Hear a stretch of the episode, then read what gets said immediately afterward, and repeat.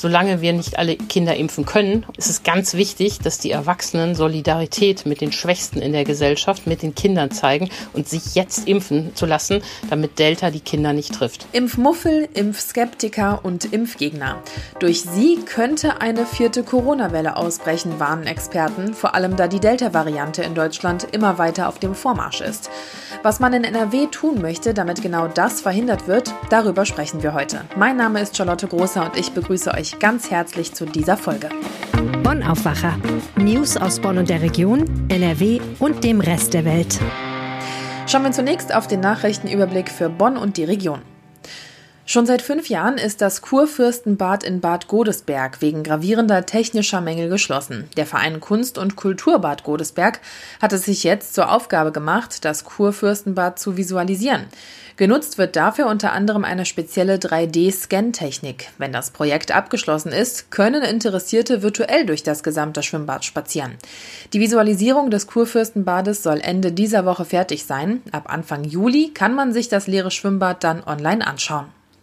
In Bonn hat die Sanierung des denkmalgeschützten Lenné-Hauses begonnen. Das Gebäude ist seit etwa drei Wochen eingerüstet.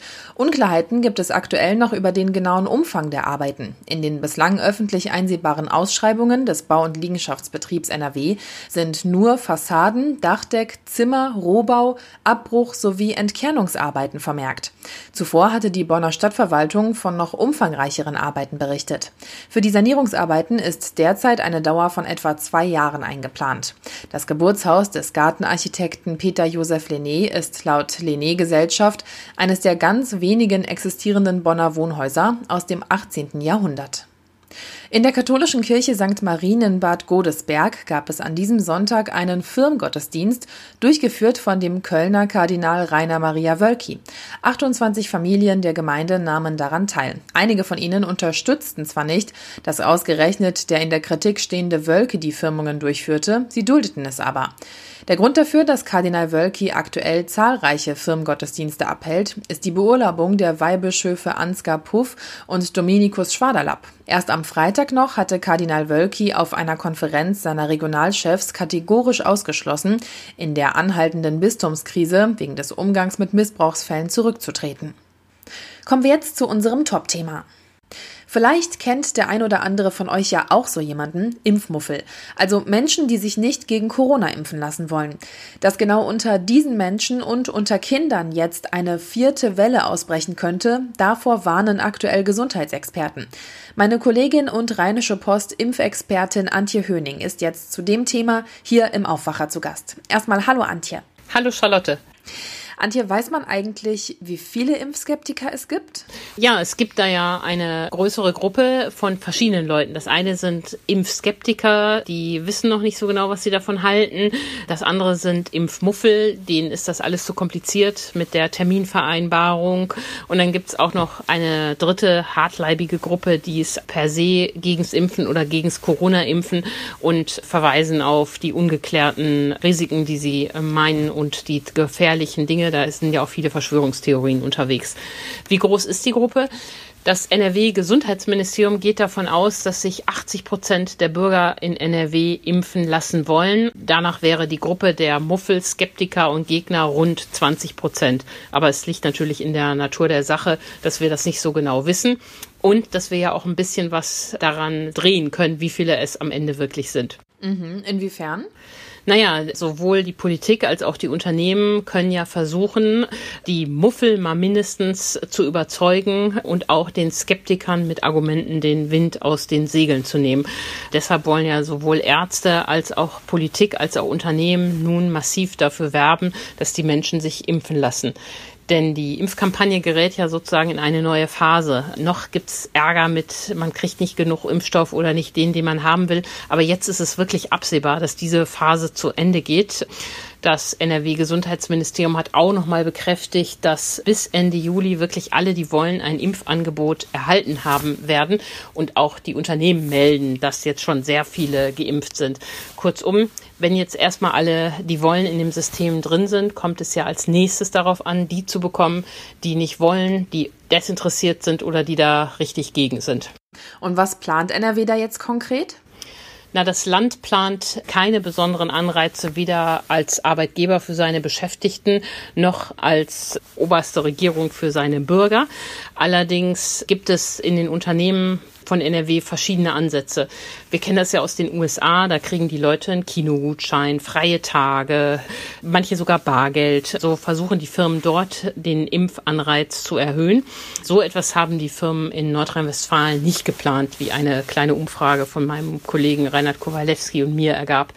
Aber die Unternehmen setzen jetzt verstärkt auf Information und Überzeugung und auch darauf, dass bei ihnen das Angebot ja so niederschwellig ist. Man muss keinen großen Termin umständlich vereinbaren, irgendwo hinfahren, sondern erledigt das auf der Arbeitszeit mit. Mhm. Und das Immobilienunternehmen LEG, das ja auch aus Nordrhein-Westfalen kommt, geht da sogar einen Schritt weiter. Die sagen, um die Schwachen zu schützen, die aus welchen Gründen auch immer nicht geimpft werden können, müssen wir weitergehen. Und die wollen zum Beispiel zu Live-Meetings nur Kollegen zulassen, die zu den 3G gehören. Also genesen, getestet oder eben geimpft.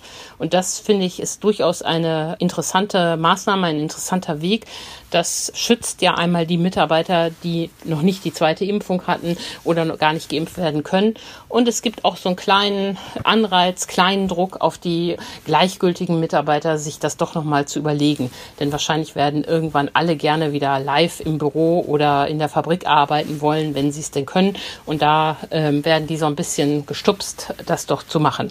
Ich könnte mir vorstellen, dass auch andere Unternehmen in Nordrhein-Westfalen diesen Weg mittelfristig gehen werden. Gibt es denn auch Pläne jetzt mal nicht nur von Seiten der Unternehmen, sondern vielleicht auch der Kassenärztlichen Bundesvereinigung? Der Vorsitzende kommt ja auch äh, praktischerweise hier aus NRW. Genau, Andreas Gassen ist Orthopäde in Düsseldorf und auch er setzt darauf, dass jetzt die Kampagne, um die Menschen zu erreichen, nochmal verstärkt wird von Bund und Ländern, um eben diese drei Gruppen von Menschen, die Muffel, die Skeptiker und die Gleichgültigen dafür zu gewinnen. Er sagt aber auch, und das ist ja auch vollkommen richtig, dass dazu natürlich auch zwingend ist, dass die Impfstoffe laufen, denn in einzelnen Praxen akut sieht es ja halt doch immer noch nicht so gut aus. Und auch wenn es schon bald absehbar besser wird, ist es eben so, dass jetzt im Juli die Lieferungen mit BioNTech niedriger ausfallen als geplant, es dafür mehr AstraZeneca gibt. Johnson Johnson kriegen die Praxen immer noch nicht. Also es ruckelt immer noch oder die Impfstofflieferungen müssen laufen, damit die Hausärzte auch wirkungsvoll werben können. Denn man kann ja gerade im Impfmuffel schlecht einbestellen und dann später wieder absagen, ach nee, es gab doch keinen Impfstoff. Darauf weist Herr Gassen nochmal hin und macht auch nochmal deutlich, wie wichtig das ist vor dem Hintergrund der Delta-Variante. Die ist ja auch in Deutschland stark auf dem Vormarsch und wir wissen alle, dass die äh, viel ansteckender ist als die Alpha-Variante. Das ist ja die frühere britische Variante und die war ja schon ansteckender als das Ursprungsvirus. Und umso wichtiger ist es, dass wir jetzt schnell impfen, bevor Delta hier wie in Großbritannien und in Israel das Geschehen total dominiert und die Ansteckungszahlen und die Inzidenzen wieder hochgehen. Jetzt wird ja auch immer wieder schon seit Beginn der Pandemie das Wort Herdenimmunität genutzt. Es waren ja ursprünglich mal 70 Prozent, die erreicht werden mussten. Jetzt wegen der besonders ansteckenden Delta-Variante heißt es 80 Prozent der deutschen Bevölkerung müssen durchgeimpft sein, damit wir halt diese Herdenimmunität erreichen.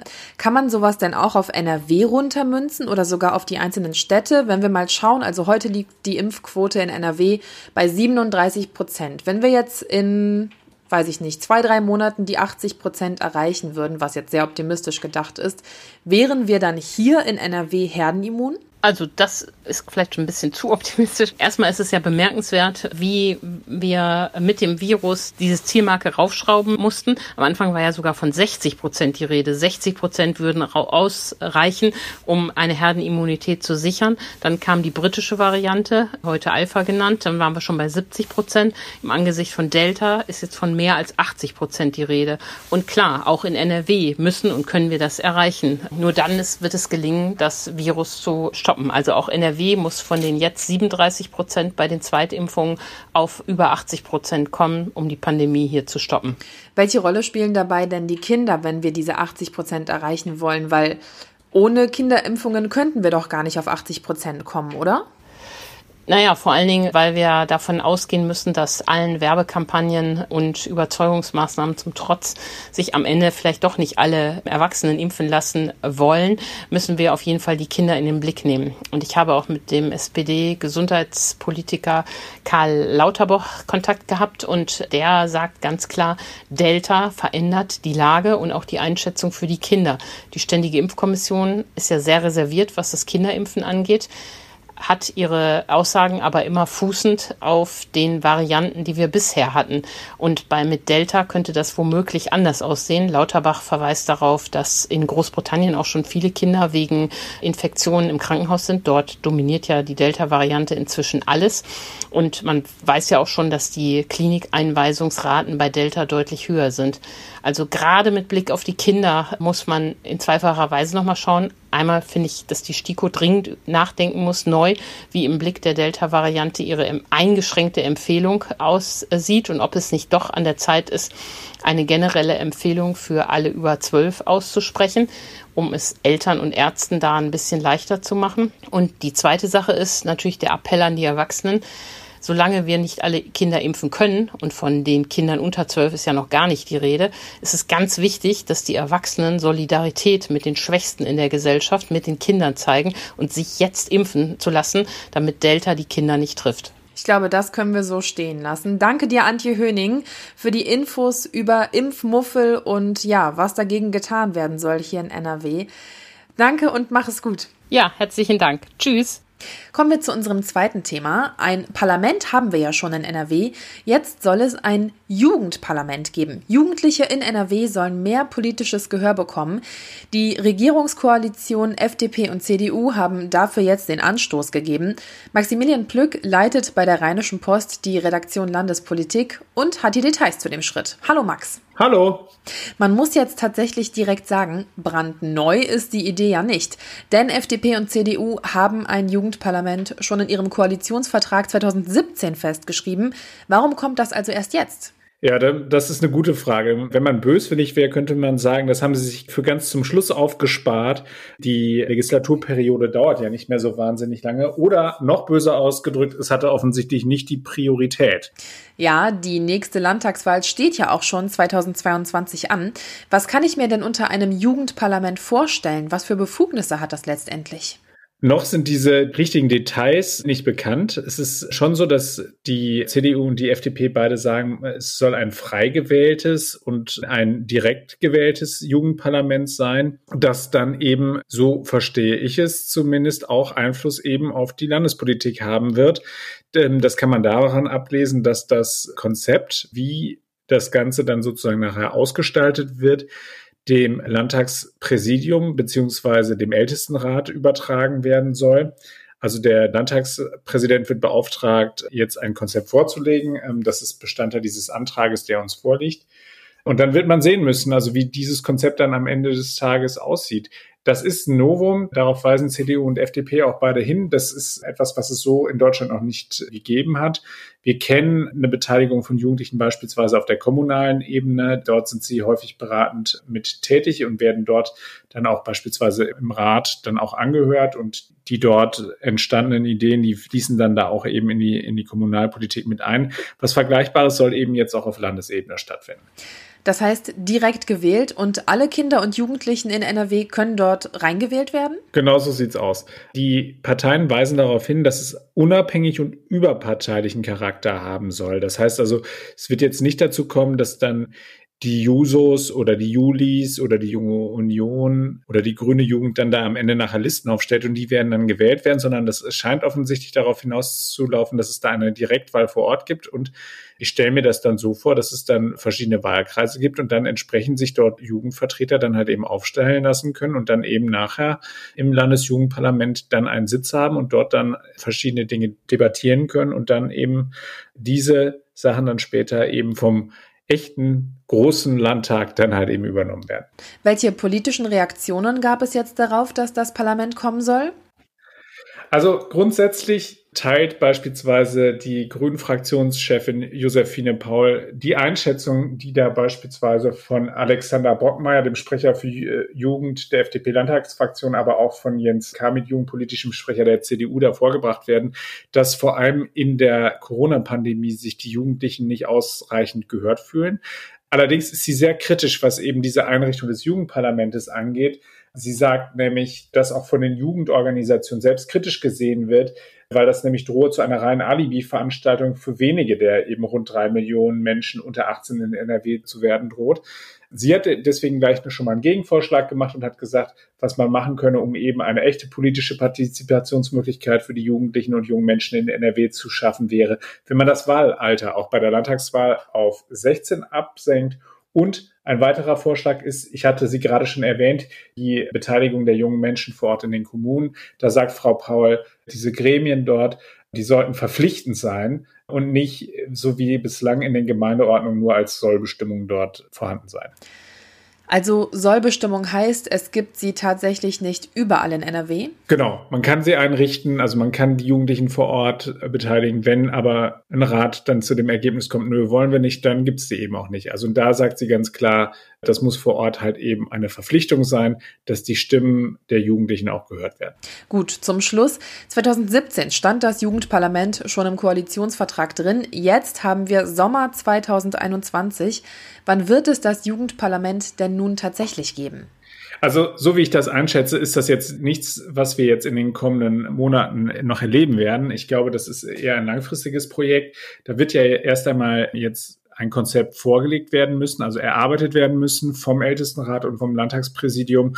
Und dann werden sich die Parteien darauf verständigen müssen und schauen, ob sie das dann auch ebenso durchwingen. Also es muss ja dann auch eine gesetzliche Grundlage dafür geben. Insofern würde ich mal vorsichtig bezweifeln, dass wir das jetzt noch in diesem Jahr erleben, zumal wir ja gerade mit großen Schritten auf die Sommerpause zueilen. Maximilian Plück über das geplante Jugendparlament für NRW. Danke. Sehr gerne. Und diese Themen könnten heute auch wichtig werden. Der Landesbetrieb für den Straßenbau Straßen NRW stellt heute vor, wie die Fahrradwege in NRW demnächst erfasst und bewertet werden sollen. Ab Ende Juni wird ein Quad-ähnliches Fahrzeug auf den Radwegen im Münsterland unterwegs sein. Später soll der Buggy auch in andere Teile NRWs kommen. Im kommenden Jahr möchte man dann das Ergebnis der Auswertungen vorstellen. Im Kreis Düren eröffnet NRW-Innenminister Herbert Reul heute ein neues Trainings- und Ausbildungszentrum für die Feuerwehren in NRW.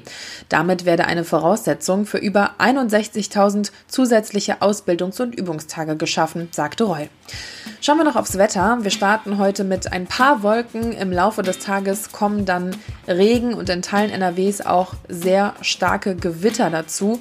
Dabei liegen die Temperaturen bei 27 bis 31 Grad. In der Nacht zu Dienstag bleibt das Wetter so stürmisch und morgen geht es dann auch erneut mit Unwettern weiter. Da kann es wieder viel Regen und Gewitter geben. Dazu wird es aber etwas kühler, zwischen 20 und 25 Grad sind dann drin. Das war der Aufwacher. Ich hoffe, ihr kommt gut in die neue Woche. Habt einen schönen Tag und macht's gut. Bis zum nächsten Mal. Tschüss! Mehr Nachrichten aus Bonn und der Region gibt's jederzeit beim Generalanzeiger. Schaut vorbei auf ga.de.